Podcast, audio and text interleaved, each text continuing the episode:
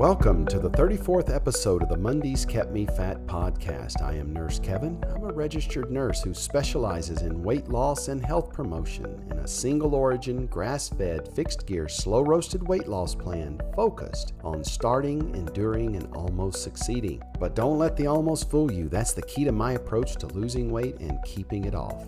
It's 7:50 a.m. in the morning, and I'm sitting in my car in the parking lot on my first day of the new job with the windows rolled down, trying to stay cool both in spirit and in temperature. I see a lady walk up to the door and stand there in the shadow of the overhang, and she's waiting. I'm assuming she's waiting on the start of the day, 8 a.m. Another person gets out of their car and walks near the front door where the lady is standing, and he positions himself to a socially comfortable distance to that person. He pulls his phone out and starts to thumb at the screen. Eventually, others start to show up at the front door, all in their Sunday's best. Just like myself, I did not want to underdress from what I presented myself into the interview. I'm going to give it a little time before I actually change the norms and come casual. And you know how nervous you can be when you're about to spend all day with the people you only met during an interview, and now you're going to spend all day with them, right?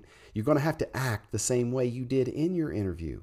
After all, we want the next eight hours to be proof that these guys made the right choice for the right candidate. Eventually, I get out of my car. I shut the door.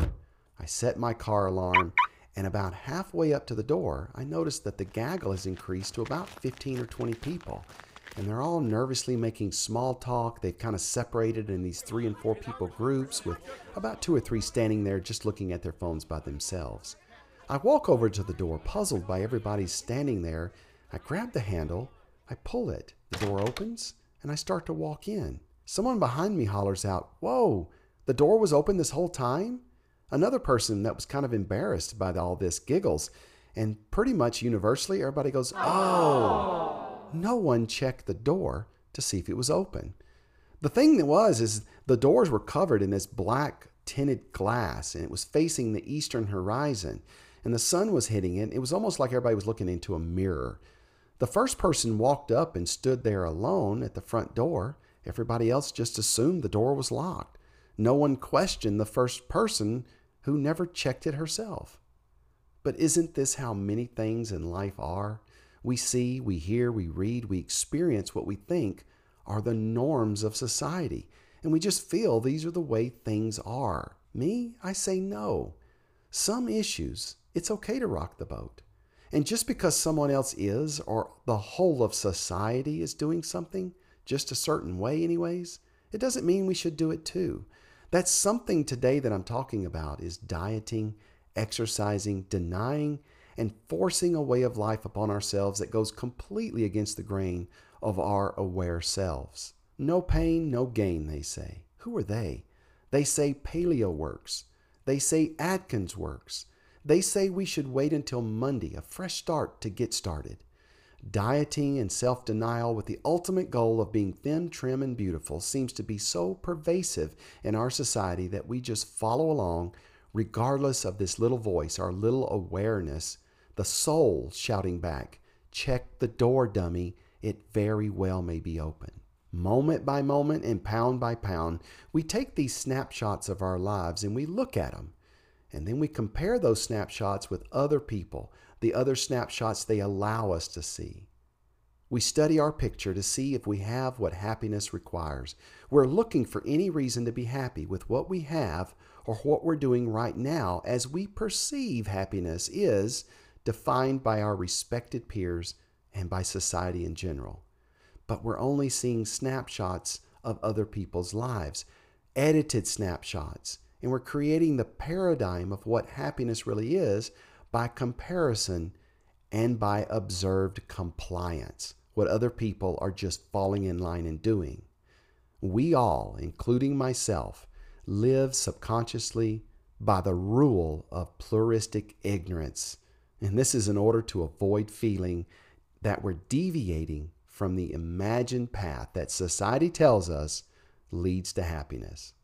When you see, hear, or even assume that to lose weight and to be healthy and to feel great, you need to follow the path by submitting to observable compliance in others, take a moment and evaluate the situation. Things may not be like they seem. I mean, we've heard everything from keto dieting, fasting, a juice cleansing, HCG diets, blood type diet, and even the baby food diet. All of these have proponents and their life altering promises. And you hear these among many, many, many more promoted by those you respect and those you perceive other people respect. When this happens, you're in dangerous subconscious mental territory. You're about to follow in to what's called the halo effect. They're going to suck you in based upon some other perception that you have of them, and whatever they say at that point is going to be true as you perceive it. But what you should be doing is asking the question Has anyone checked the door? My goal with Mondays Kept Me Fat is not to bombard you with a step by step method of losing weight and becoming healthy. As individuals are concerned, I'm still looking for that method. It's a unique method to unique people. And we all are unique, right? You've heard that saying before you're special just like everybody else. Hey, my goal is to help you see what I finally saw, what turned my life around.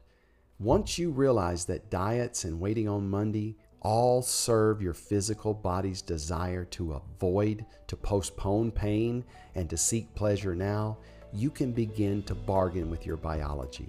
Your soul or your heart, or whatever you want to call your awareness, seeks pleasure as well, but delayed pleasure.